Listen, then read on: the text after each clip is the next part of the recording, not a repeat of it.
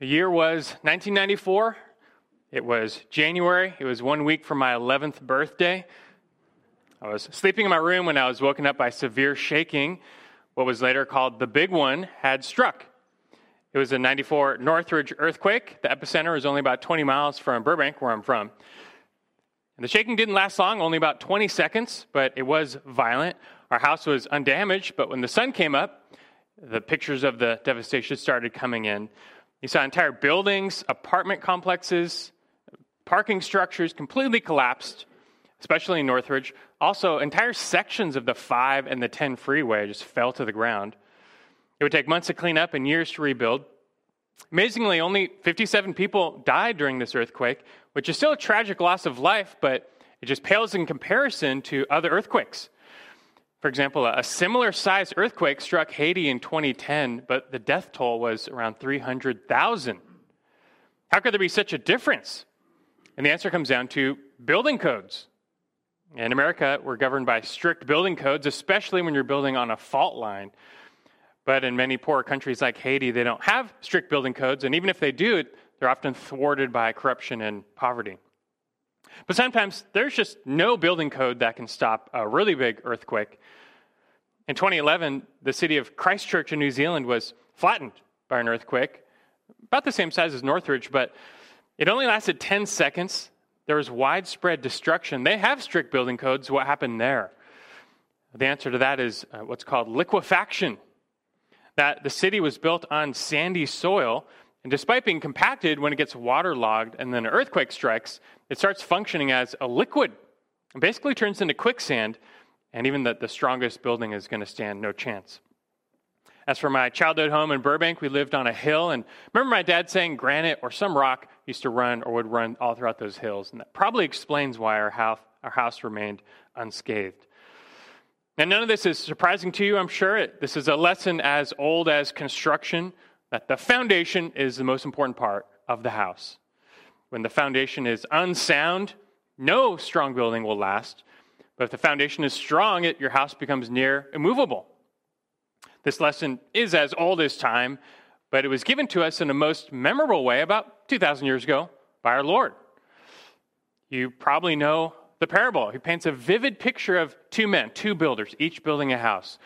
One was a wise man who built his house on the rock. The other was a foolish man who built his house on the sand. And then a great storm comes, and at this point, there's there's no mystery what's going to happen next. That's, that's not the point. Everyone knows the house built on rock stands firm. The house built on sand collapses. It's precisely because this is such an obvious outcome that he can make a strong point. I mean, clearly, everyone would agree that the man who built his house on the sand was a fool, right? Well, then what would you make of the person who builds his spiritual house on the sand? What would happen to the person who builds their spiritual life on the wrong foundation? Like Jesus says of that house, it's going to fall, and great will be its fall. A great storm of judgment is coming. It's going to test all people and reveal their true condition before God. And only those who have their lives founded on the rock will endure. But what exactly is this right foundation? And what does it really mean to build our lives on the rock? That and more we're going to discover this morning as we take a closer look at our passage. That'll be Matthew chapter seven, verses twenty-four through twenty-nine. So you can take your Bibles, open there now. Matthew seven, verses twenty-four through twenty-nine. And finally, after just a little bit of time, we arrive at the, the very last words of Jesus in his Sermon on the Mount, which we will be finishing today. I do say that tongue-in-cheek because we've actually spent about a year and a half considering the Sermon on the Mount, studying, meditating, applying this sermon. Now, that's all my fault, but I don't apologize because this is the Lord's greatest sermon, which makes it the greatest sermon ever preached. It's, it's worthy of plenty of our time because, as we've seen, it's, it's filled with rich truth meant for our lives. But it does make you wonder, like, how do you end this sermon? How do you land this plane? How do you finish the greatest sermon ever? Jesus chooses to do so with a serious warning. Throughout this sermon, he's been contrasting two ways. You might expect it to be the way of the Lord versus the way of the world, but no, that, that's not the case here. He's making a contrast throughout between the way of the Lord and the way of the religious. Everyone around Jesus at the time was very religious. There were no pagans or Gentiles listening to this sermon. These were all Jews, very religious. They relied on their birthright and their religious tradition to guarantee their entrance into the kingdom. But it doesn't work that way. They were led astray by their religious leaders. They knew nothing of God's true kingdom or his true righteousness. They only had self-righteousness. And so throughout, Jesus is setting the record straight. He wants them to know what true discipleship looks like, and hence this contrast throughout between the true and the false believer. He had a few true disciples at the time, those who were actually following him. Then there was the crowds who, who came near. They thought it was good enough to, to hear Jesus. Those same two groups still exist in the church today. But only those who follow him as Lord and walk in his ways will be the ones who enter his kingdom. We've seen this contrast throughout between the way of the Lord and the re- way of the religious. But he brings it all to a head in his conclusion. He draws a sharp line in the sand and calls for a decision. That conclusion, we learned, began back in verses thirteen and fourteen, which we can read again. Matthew seven, thirteen. It's where he says, "Enter through the narrow gate. For the gate is wide and the way is broad that leads to destruction, and there are many who enter through it.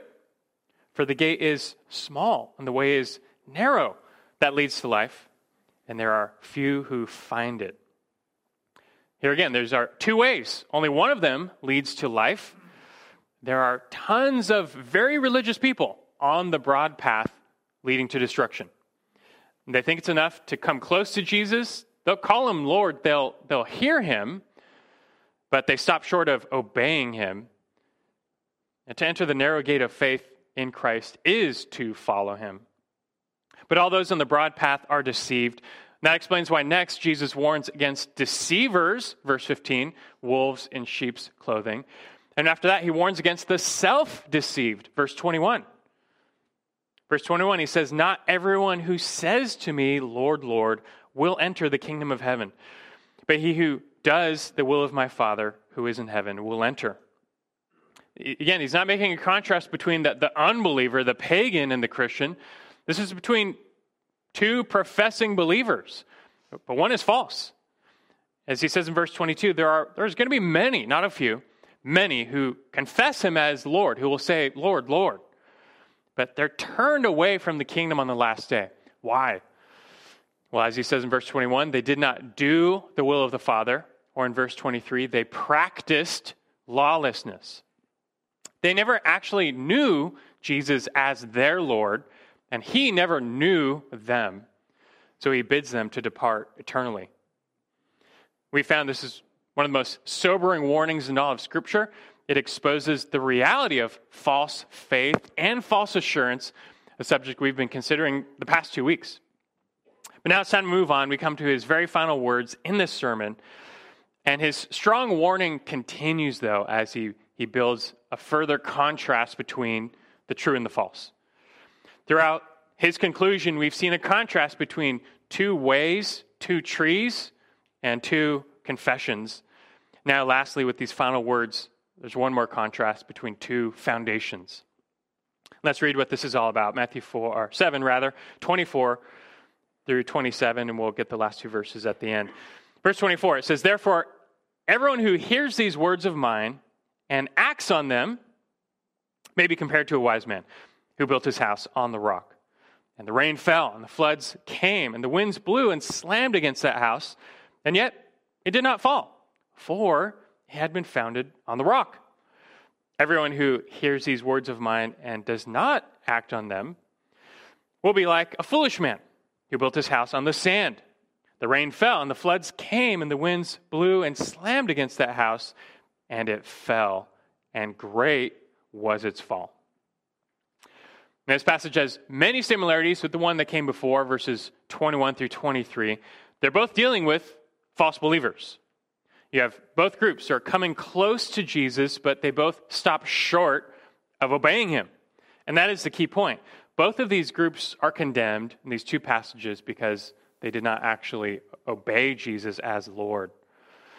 But there are some differences between these two final passages, showing how Jesus is exposing the false disciple from, from all angles. The first group thought it was enough to confess Jesus with their lips. The second group thought it was enough to hear Jesus with their ears. Both are wrong. It's not enough. The first group consists of those who say but do not do. The second group consists of those who hear but do not do. And again, both are wrong. We've learned that the cardinal mark of saving faith is obedience. The true disciple is one who hears the word and, and then does the word. But these false disciples proved their faith was a sham, and they receive only condemnation from the Lord. He ends this sermon with, with a warning, a strong warning. But again, the fact that he tells us what will happen on the last day in advance is mercy. It's the whole point of warning. He's giving a warning so that those who hear him but don't obey him might still turn, repent, and follow him unto real life now, today, before it's too late, before this day of the storm comes. And all of us, in response to this, need to examine our lives and make sure we are truly founded on this rock. So let's do that together. Let's walk through this passage. I want to show you a series of five contrasts that we might all discern between true and false discipleship.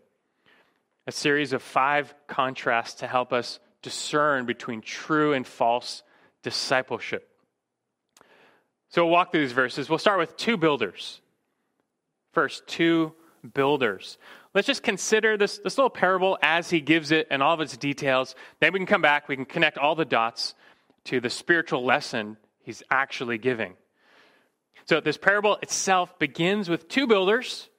They're similar in many respects. A couple guys, they're both building a house. They're both building their own house. The main difference between them comes in the fact the first is called a wise man, verse twenty-four. The second is called a foolish man, verse twenty-six. Now, regarding the wise man, this is not the classic Greek word for wisdom, so, so don't think philosophical wisdom. This is a word for practical wisdom. It's actually most often translated prudent or sensible. The first builder, he knows what he's doing. He's not like the architecture student who has theoretical knowledge but has no knowledge of building an actual house. No, he's a builder.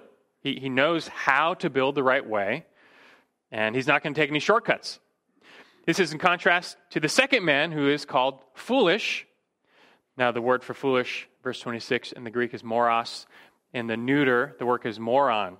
And yes, this is from where we get our English word moron. Now it's not used here in a derogatory sense as if Jesus is just name-calling, but it's used as a description of a person's heart and mind. If you remember back in the Sermon on the Mount, chapter five, verse thirteen, Jesus says to his disciples, you are the salt of the earth. And then he said, if that salt becomes tasteless, it's worthless. That word tasteless is actually a derived word from this Greek word moros. Tasteless, it, it means dull. Salt that has lost its taste is dull. And people who have lost their senses are dull, dim. This second builder lacks sense. He does not know what he's doing. He has neither book smarts nor street smarts. Like the proverbial fool, he, he's hasty. I just want to get started. I want a house. I know enough to put it together. And forget preparation and codes and planning. Just, just start building. He's the type who would refuse counsel. His ideas are best. He trusts himself. The virtues of the wise man in Proverbs, like patience, forethought, discernment, they're all lacking from this second builder. And in his haste, he pays no attention to the most important part of building, and that is the foundation. This leads to the second contrast, two foundations. Two foundations. These two foundations are the focal point of this parable. It is this contrast from which Jesus will give his punchline later. Now, before we get to that point, let's look at these two foundations. Regarding the first builder, the wise man, what does he do? Verse twenty-four, he builds his house on the rock. This is the, the Greek word petra for rock. Don't think rock as in something you can throw. This word refers to bedrock. This is the type of rock you can't move, like a, a sheer cliff or the Rock of Gibraltar, or more locally, the, the Morro Rock. You know, in World War Two, the Navy used Morro Rock for target practice. They barely made any dent. It's just an unmovable part of the earth. And when you find such bedrock on flat land, you, you have a perfect place to build a house or a city because it, it's not going to move. The wise man knows that these clear skies are not going to last. The present conditions will change. Sooner or later, there's going to be a storm. Seasons will change. But he wants his house to last well beyond the day of a great storm. So with much foresight, he's building with the future in mind, which leads him to found his house on this unmovable rock. And when Jesus tells this parable in Luke six, he adds one little detail that this wise man dug deep to reach the foundation. He was willing to work and dig deep to make sure he hit the rock. It is vastly more difficult to build a house the right way. I mean, the, the foolish man, he might finish his entire house before the wise man is done with his foundation. But that doesn't concern him. He's patient. He's prudent. He's the type of guy, like, I want to do it the right way the first time. Make sure it lasts. And so whatever he has to do, he's going to get to that foundation of rock. But not so for the foolish man. And now it becomes clear why he's so foolish. Verse twenty-six, he, he's foolish because he builds his house on the sand. This is not just sandy soil. This word for sand is talking like the sand of the beach or a desert. It's the exact opposite of rock. It's loose, it's unstable, it's movable. I mean, it's great for drainage, but too much water too fast just will wash sand away. That's why it obviously makes for a terrible foundation. You could build a house with like the best and strongest framing, but if your foundation is sand, the whole thing is just going to get swept away in a flood. I remember seeing some video of the tsunami in Japan in twenty eleven, and there was this entire house still perfectly assembled, roof intact. Looked like a perfect house, just floating along. I remember thinking, like, that is an amazingly well-built house. It's just too bad they had a poor foundation. And as for the foolish builder, it's evident he lived in an area with where great storms were possible, but he did not take that into account. He just, he wanted prime real estate. He wanted that beachfront property at any cost. Now today, if a builder built a house on such an unsound foundation, if he's cutting corners, cheating codes, we would call him corrupt because he knows better. At the same time, he reasons like, well, I'm getting paid and it's not my house. But you realize why this builder, he's not corrupt. He really is foolish because he's building his own house. I mean, no builder would ever put himself at risk. He would not cut corners when he's building his own house. But that is precisely what this foolish man is doing by building his own house on the sand. And for some time, maybe several years, it looks like his gamble paid off. He's got this great house, beach view. Each year, the hurricane misses him. Each year, the floods, they never come. His house is fine. But the wise man knows just sooner or later, there's going to be a great storm, and it will test both of these houses. And then what will happen? We find out in the next contrast, two outcomes. Thirdly, two outcomes. So far, these two men have built their houses in parallel, the only difference being the foundation. And now they're going to go through the same storm in parallel, the only difference being the outcome. Verse twenty-five introduces us to this great storm, and it first tests the house built on rock. Verse twenty-five, it says that the rain fell, and the floods came, and the winds blew and slammed against that house. This is obviously a picture of a violent storm, starting with rain, as it always does. Rain is good, it's life-giving, but too much, too fast is life-taking. The threat of rain is flooding, and hence verse twenty-five says that the floods came, or more literally, it says that the rivers came. It's where it speaks of swollen, overflowing rivers. It's what happens when there's too much rain, too fast. The water has nowhere else to go. It overflows its banks. It pours into the towns nearby.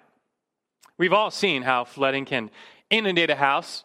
Not very long ago, there was Hurricane Ian, and you know, I was seeing footage of a family. They're trapped in the second story of their house, and the water had risen all the way up through the stairwell, which means the whole first floor was underwater. And you add to this the wind, as if the flooding wasn't bad enough. You've got wind battering, slamming against the house. I mean, in California here, we have pretty mild storms. There's been a few times the wind outside was really crazy. You're hearing these violent sounds. The house is shaking. Part of you wonders, like, is this house going to hold? Like, what's going to happen here? But the wise man can rest easy. His house is safe because he's built his foundation on the rock. Jesus gives us the outcome for him, verse twenty-five. His house, it did not fall. And then he gives the reason for it had been founded on the rock. Again, we see how the central element to this parable is the foundation. This rock was strong enough to give this house stability, to enable it to endure the greatest test. But not so for the foolish man and his house. His house, built on stand, uh, sand, stood no chance. He endured the same storm. Obviously, his house was in the same general location. He received the same rains, the same floods, the same winds. Both of these houses were tested and tried in the same way, but the outcome was quite different. Verse twenty-seven says, the foolish man's house fell, collapsed. Maybe the roof was blown off. Maybe the walls caved in. Maybe, maybe the whole thing was just swept away. But whatever the case, it was utter devastation. And then Jesus adds for emphasis when he says, and great was its fall. It's not just talking about a few broken windows. This house was wiped off the map. And the only difference in these outcomes, the only thing we can attribute the difference to was the foundation. The only difference here, that he built his house on a foundation of sand. That's all that Jesus brings out, the different foundation. Now, at this point, we have a simple but powerful lesson, one which all first-year civil engineers should take to heart. Don't build your house on sand. Like, build on a sturdy foundation, right? But we all know Jesus is not simply trying to educate us on best building practices. Being the greatest teacher, and as he does often in this greatest sermon, he takes that which is known and familiar and uses it to teach us about that which is unknown and unfamiliar. And so this all has a point. There's a spiritual lesson behind this, and now by way of analogy, we can receive it. And so what is what is the real contrast Jesus is forming here? It is this, number four, two disciples. Two disciples. He actually reveals the point of comparison he's making at the very beginning, so it's, it's, not a, it's not a mystery here. He says at the beginning of verse twenty-four, he says, therefore, everyone who hears these words of mine and acts on them may be compared to a wise man. And then verse twenty-six, conversely, everyone who hears these words of mine and does not act on them will be like a foolish man. And so it's very obvious, these two builders in this little parable both represent two different types of followers of Jesus. They're the same in that they both hear his word. They hear the word of the Lord. That's the same. By this, by when he says, hear these words of mine, he has in mind most directly, it has to be the Sermon on the Mount, but this would equally apply to all of his words. These people have heard Jesus. They've made some move to identify with him. The fact that verse twenty-four begins with therefore connects it to that previous passage, verses twenty-one through twenty-three. Most likely, Jesus still has in mind this group of people who, who call him Lord, Lord. Then back in verses twenty-one through twenty-three, why were those false believers condemned in the end? Well, it's because they, he says, they practiced lawlessness. Now, here in this next text, we see their condemnation from the other angle. Not only did they practice lawlessness, but they failed to practice righteousness. Right? They, they did not obey the Lord. Their true colors are revealed in that they hear the word of the Lord, but they don't live it out. And so, once again, very consistently, Jesus makes the same dividing line in telling apart the true and false disciple all throughout. What's the dividing line? Obedience, right? Bearing fruit, obeying God's commands. Same as it has been all throughout chapter seven. It's good to listen to the Sermon on the Mount, to, to have all these studies on it. That's great. It is necessary for all disciples to hear the words of Jesus. But it's not sufficient that you merely hear them and even agree with them. Don't confuse intellectual assent with saving faith. You can nod in agreement all you want, but the true believer who has true faith is going to demonstrate that agreement by then actually like doing what the Lord says. So now that we know the main contrast Jesus is forming in this parable is between the true and the false disciple, now we can connect the rest of the dots here and draw out the implications. So first, this means the true disciple is the wise man. Right? The true disciple, he's prudent, he's sensible. He has eyes to see real kingdom righteousness. He has a new heart to desire it. He's very happy to build his life on the spiritual, or to build his spiritual life on the rock. But that also means the false disciple is the fool. He lacks sense and perspective and understanding. But keep in mind, you, you can't always easily tell apart the true and the false. We presume that these two houses looked the same on the outside. Just like tares closely resemble wheat. Both groups surely would call Jesus Lord. Both appear to be building Christian lives. Both externally would be doing the same things. They're both attending church, reading the Bible, listening to sermons, singing songs, giving some money. They both have sound doctrine. The difference between them is not going to be immediately apparent to the outside observer. That's because foundations are often hidden from view. But if you were to closely examine their lives, maybe follow them around, see them when they are alone, you'd start to see the difference. It's not a question of do they hear the Lord's teaching, do they receive it, do they even believe it? But, but who obeys it? Who puts it into practice? Who repents when they stumble? Who is seeking first his kingdom and his righteousness? The phony believer doesn't, especially when they're alone. The false believer is spiritually dim. They they don't really want to know God. They're not seeking God. They're seeking something from God. They want a blessing from him of some sort, and they serve him to that end. But they fall short of a pure, sincere, wholehearted heart of worship. There's no convicting, burning desire in their heart to be like Christ.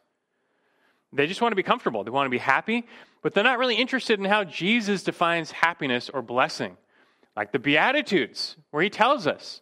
But you don't really see from them hungering and thirsting for righteousness, per the Beatitudes.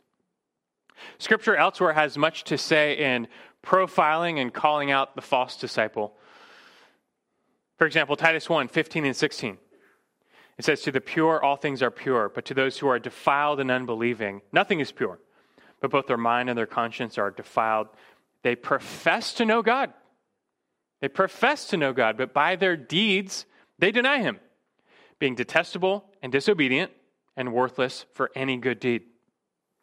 Pretty similar to the people in Second Timothy three, one and two, and also verse five, where Paul says, "I realize this, in the last days, difficult times will come, for men will be lovers of self, lovers of money." And he says in verse five, "Holding to a form of godliness, although they have denied its power, avoid such men as these." They're clinging to an external form of godliness. And then you have James. And go ahead, actually, and you know, quickly turn to James chapter one, if you want to follow along. James chapter one. Now, over these months, I've mentioned several times how James, the half-brother of Jesus, in his epistle, he echoes the Sermon on the Mount all the time. And in James chapter one, he's forming his own contrast between the true and the false believer. And he likewise picks on the difference between those who hear and those who obey. James makes a huge deal out of hearing the word of God. He says in chapter one, verse twenty-one, he tells us to receive the word implanted, for it is able to save your souls. I mean, hearing and, and taking in God's word is extremely important. But taking in the word does no good if, if it doesn't impact your life, if it doesn't reach your soul.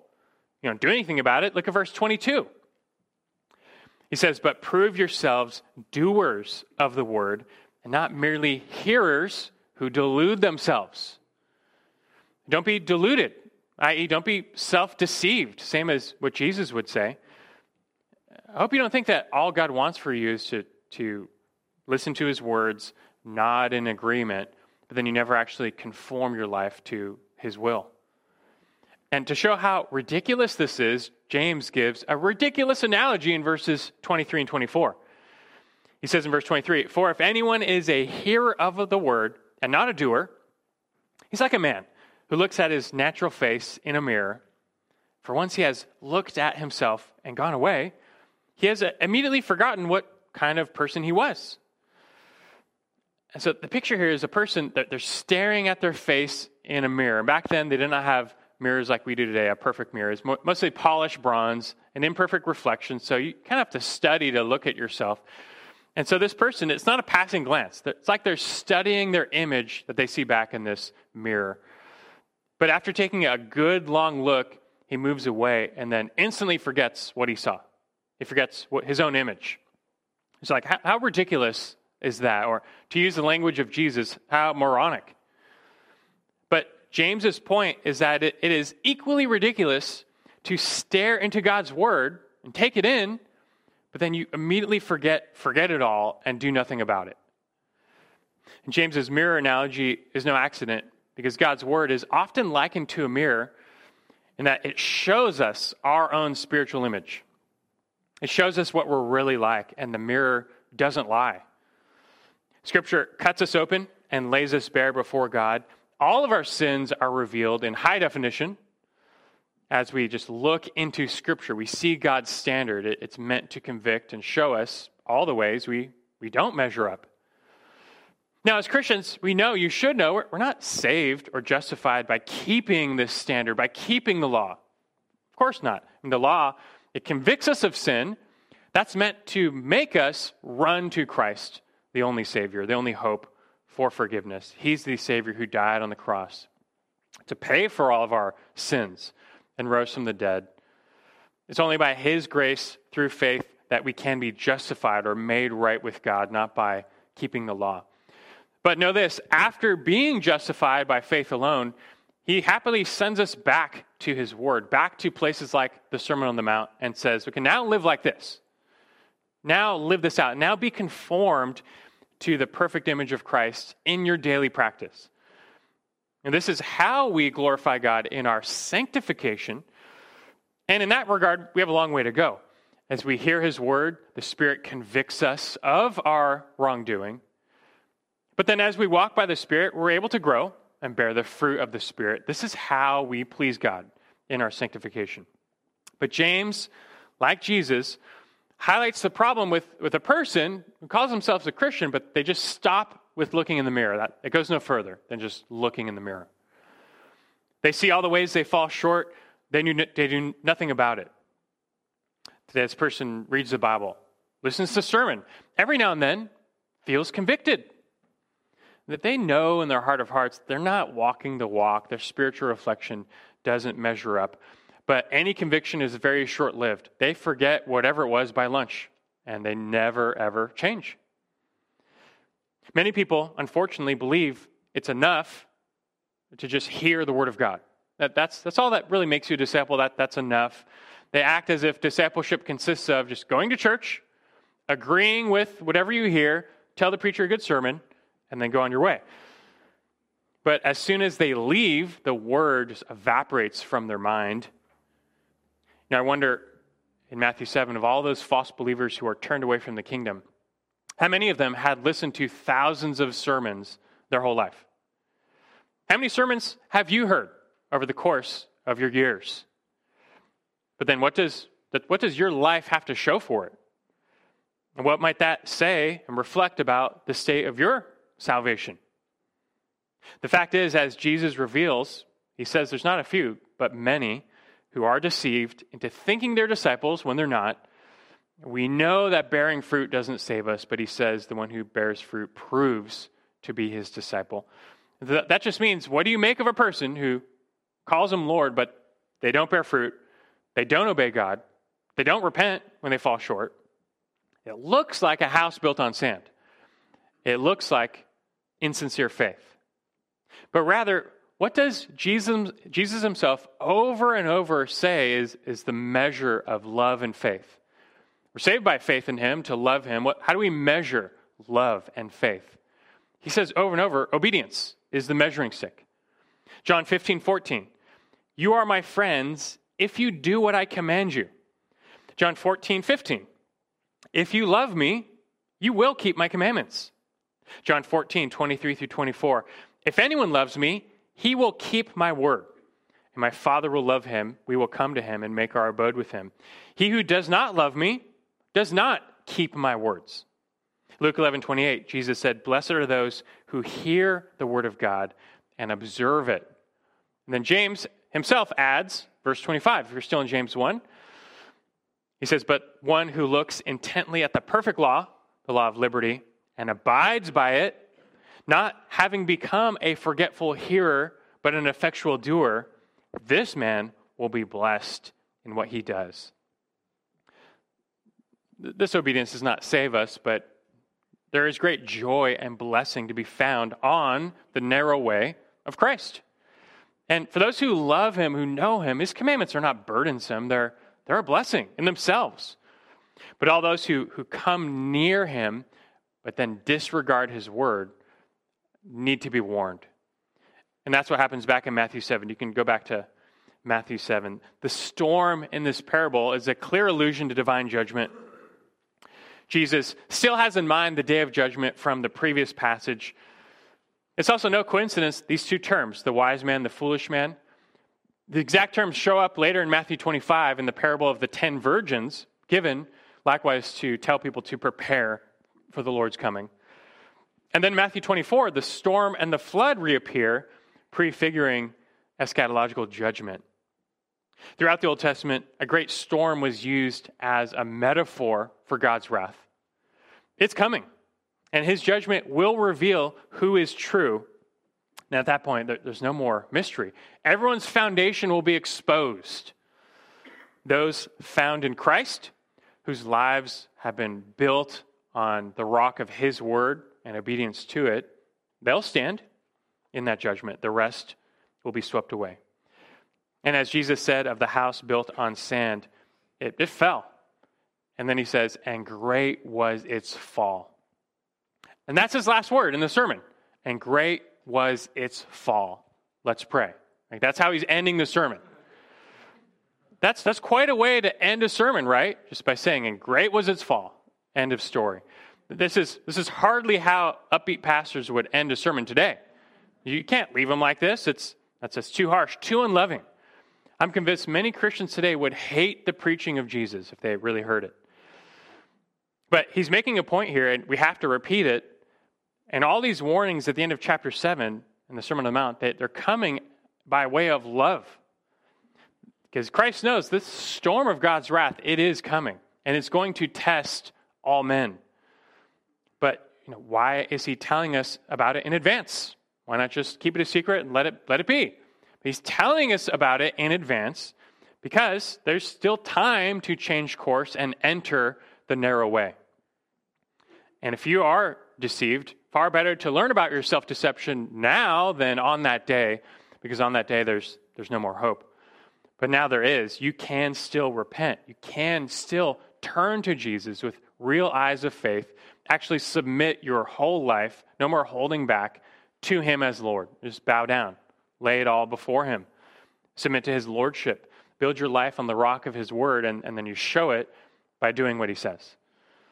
And look, we know that no disciple of Jesus perfectly obeys his words in this life. There's not a single one of us. We all wrestle with the flesh, but even as a believer, when you encounter these types of warnings in Scripture, you're meant to take it to heart, look in the mirror, examine self. We're not, no believer is scared of looking in the mirror. What do you see? What, what does your life show? But it's it's only good to ask yourself, do, do you love this Lord? Do you show that love by keeping his commands? Do you wrestle against your sinful flesh? When you fall, when you disobey, do you repent? Does it grieve you? Do you strive to work out your salvation in fear and trembling? Do you seek first his kingdom and his righteousness? Do you hunger and thirst after righteousness? The believer is meant to live in confidence, not fear. For in Christ, we know that the day of judgment, it's a day of triumph for us. It's all because of him, just being found in him. Are you pointed in his direction? Are you even walking in his way? Make sure your life is founded on him, on his word. And you know that by the fact that you are not merely a hearer of his word, but a doer. You're actually walking in his way. May your faith withstand this greatest test. And then you need to know that your faith in Christ, it's it's not misplaced. To base your entire life on him and his word, it's, it's not a mistake, because he is truly worthy. His word is no ordinary word. This sermon is no ordinary sermon, and this teacher is no ordinary teacher. And as a final thought, we can give a final contrast now. That would be number five, two teachers.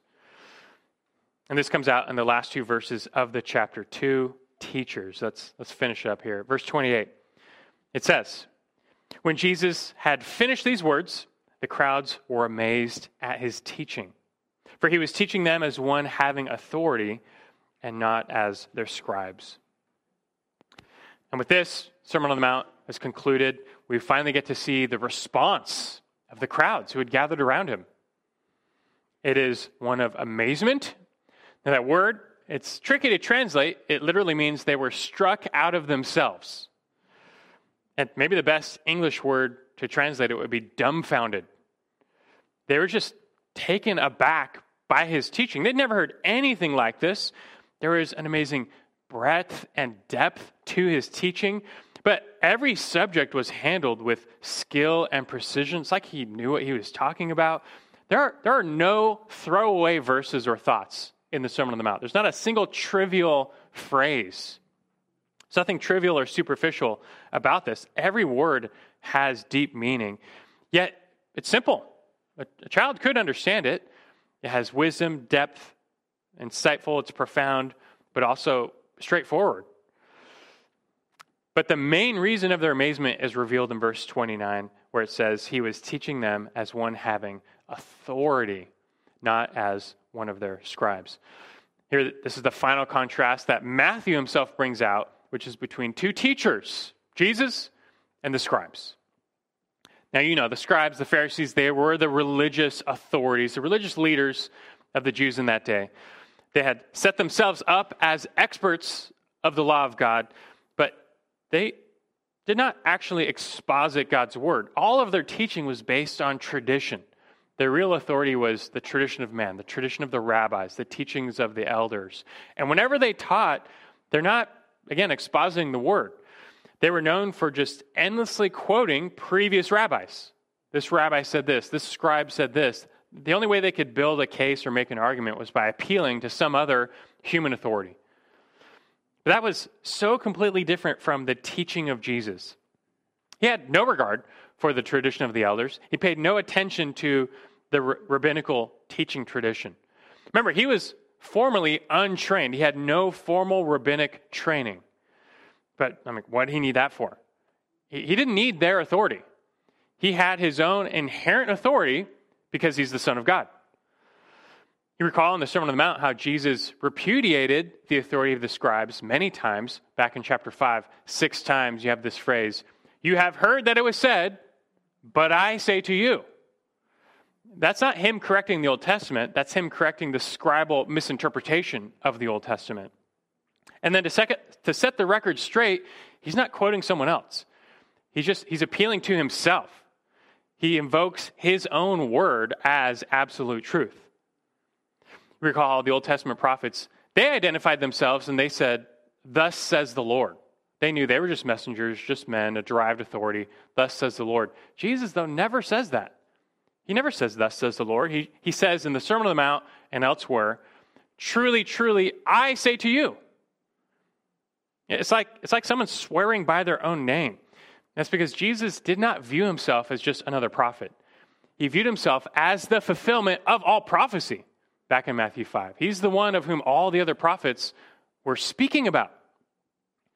And don't forget here how in the conclusion of the Sermon on the Mount that Jesus himself completely supplants the titles and the roles of God.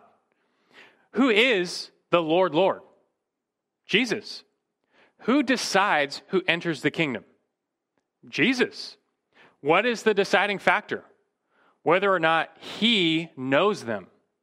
And how is judgment expressed? In the words, depart from me. You see how Jesus has made himself like this great final eschatolo- eschatological judge of all mankind. And then he has the audacity to make the final test this. Whoever hears these words of mine and acts on them, I mean, he expects us to base our entire lives on his word. As John Stott, commentator, says, quote, how is it that this carpenter from Nazareth can make himself the central figure of the judgment day, end quote. But we all know the answer. It's because he's someone more. He's more than a carpet, more than a prophet, no scribe, no, no rabbi. He really is the Son of God, the divine Messiah, the Lord, Lord, the Lord of Lords. That means he really is worthy of your obedience, allegiance, discipleship. It also means all of his words are true. They're absolute truth. They're timeless. They're universal. Everything it said, everything he said about the kingdom, its nature, its entrance, its citizens, it's all true. We find that these last two verses in Matthew seven, they're not a useless epilogue. Matthew is now redirecting us from the sermon to the preacher. The only time where it's acceptable to pay more attention to the preacher than the sermon is here. He's highlighting his authority. That word becomes a big theme in Matthew, we'll see later. This functions, though, to affirm all the bold claims Jesus made throughout the sermon. We're meant to, to leave and, and really consider how we respond. Hearing this sermon, there's there's really no choice. We, we too must follow him and obey him. He is Savior. He is Judge.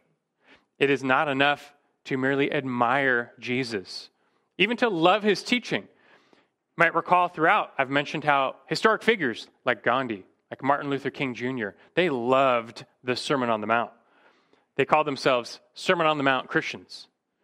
They admired his words. They viewed Jesus as a great moral teacher. But they rejected his demands. They rejected obedience. They rejected other things he said. They certainly rejected the words of his apostles.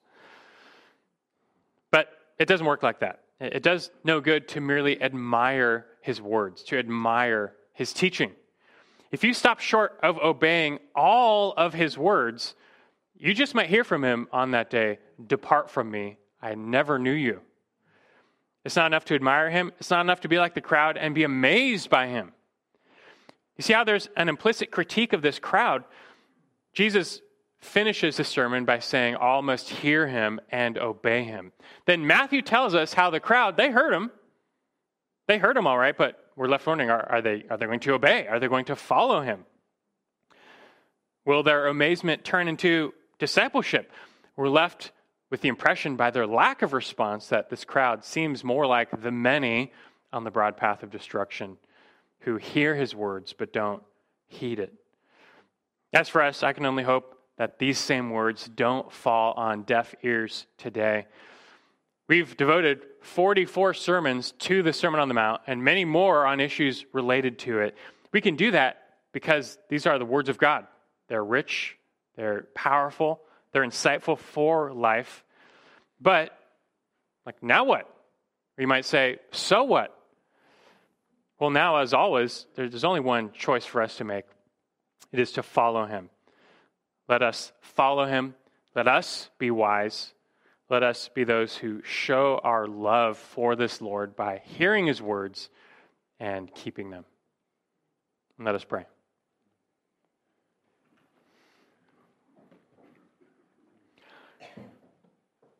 Oh, Lord God, we exalt you for your word this morning.